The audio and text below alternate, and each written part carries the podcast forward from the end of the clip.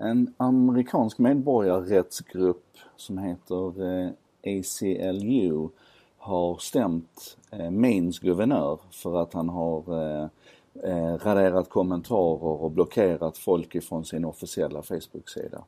För ungefär en månad sedan så var det en annan grupp som stämde Trump för att han blockerade folk på sitt officiella Twitterkonto.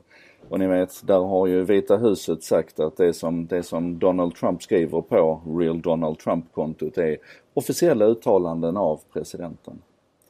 För eh, ett par månader sedan, i maj tror jag det var, så hade vi en situation här i Sverige där det officiella svenska Twitterkontot at Sweden, där man har en, eh, en svensk varje vecka som, som eh, twittrar på det kontot.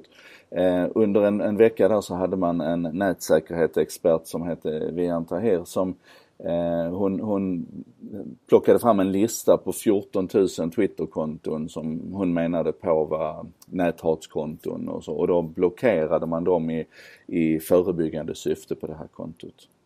Och, och det här är någonting som vi ser mer av nu, att, att myndigheter och officiella personer på olika sätt väljer att, att blockera och begränsa tillgången till sina, till sina officiella konton. Jag har ingen färdig uppfattning om det här för att jag vet själv hur jävligt det kan vara där ute på nätet. Hur, eh, hur vanliga nättroll kan ställa till det men också hur, hur mer traditionella rättshaverister kan använda internet för att eh, ställa till ett, ett jävla bry helt enkelt. Eh, vi hade ett fall i en, i en svensk kommun här där man till slut sa att nej nu lämnar vi inte ut mer handlingar, alltså vi sätter offentlighetsprincipen ur spel för att den här enda personen bombarderar oss kontinuerligt med förfrågningar om utlämnande av, av allmänna handlingar. Vilket hade lett till att man i slutändan hade personal som jobbade heltid med att bara serva den här personen. Och då sa man, det här går inte längre, det här funkar inte, det här är uppenbart missbruk. Man fick på tafsen för det eh, tilltaget av eh, förvaltningsrätten tror jag det var. Och jag kan tycka det där är rätt. Alltså vi måste vara jäkligt försiktiga med, med offentlighetsprincipen och i det här fallet när det, när det handlar om att, att blockera folk ifrån olika officiella kanaler så handlar det om yttrandefriheten. Här kan vi faktiskt för en gångs skull prata om censur på riktigt. För att censur är det ju bara när en, en, en myndighet eller en, en officiell kropp så att säga förhindrar den enskilde att, att föra talan. Ehm, det här med, med, att det är censur när tidningar väljer att radera kommentarer och sånt, det, det är inte censur. Låt oss ha det klart för oss. Yttrandefriheten är ganska exklusiv i vad den definierar som censur.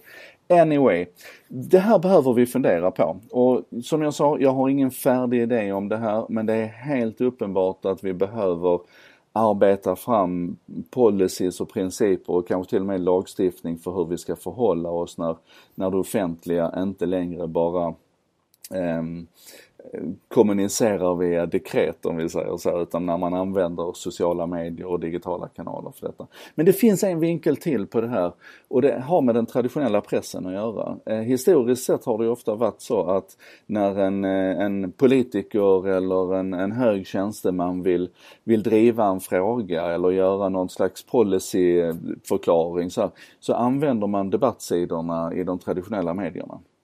Eh, vi har eh, i närtid sett eh, till exempel rikspolischefen vara ute, vi har sett försvarsministern vara ute i de här kanalerna. Och när de debattartiklarna nu blir inlåsta bakom betalväggar så menar jag att vi har ett problem som, som är snarlikt det här med att, att man blockerar och håller undan folk ifrån digitala kanaler. Um, så frågan är om vi kanske snart skulle komma i ett läge där vi antingen kan stämma försvarsministern för att han publicerar i en kanal där det inte är allmänt tillgängligt. Eller om vi kan stämma Dagens Nyheter för att de undanhåller eh, ska man säga, allmän information på det viset. Jag, ni, ni fattar, jag är inte färdig med detta, men klura på det. Det här måste vi fundera på.